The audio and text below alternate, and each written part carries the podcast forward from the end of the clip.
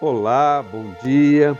Aqui quem fala novamente é o pastor Nathan Carvalho e este é o devocional da Família Bai, a Igreja Batista, Avenida dos Estados, em Curitiba, Paraná. Hoje é quarta-feira, dia 31 de maio de 2023. Esta semana estamos meditando sobre o tema da oração.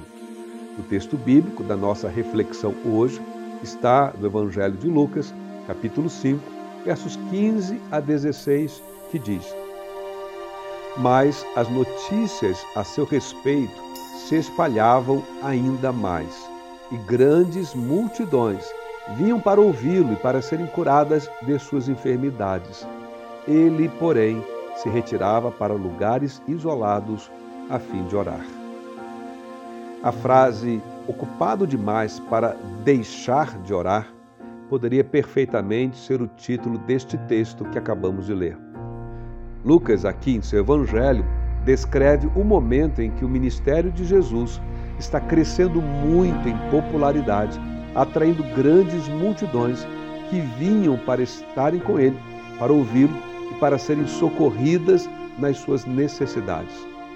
Mesmo com as demandas crescendo exponencialmente em sua rotina diária, Jesus não deixava de priorizar seus momentos de oração e devoção a Deus Pai.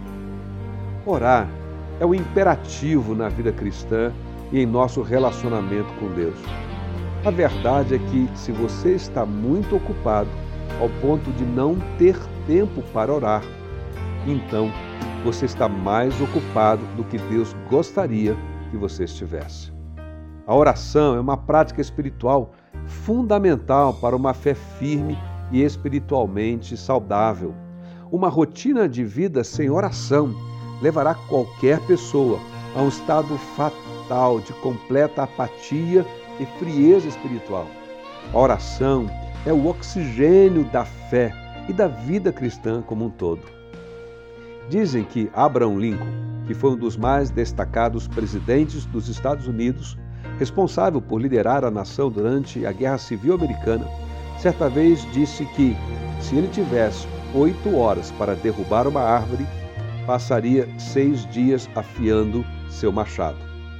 Isto é três quartos do tempo que seria dedicado para o preparo da tarefa de derrubar a árvore.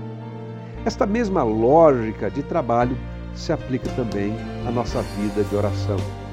Quanto maior o desafio e as demandas que a vida apresenta, mais tempo devemos reservar para a oração. Orar é como afiar o machado. Eu fico por aqui, reflita sobre isso e que nesta quarta-feira você se veja tão ocupado que não consiga deixar de orar afiando o machado da fé. Deus o abençoe, saúde e paz.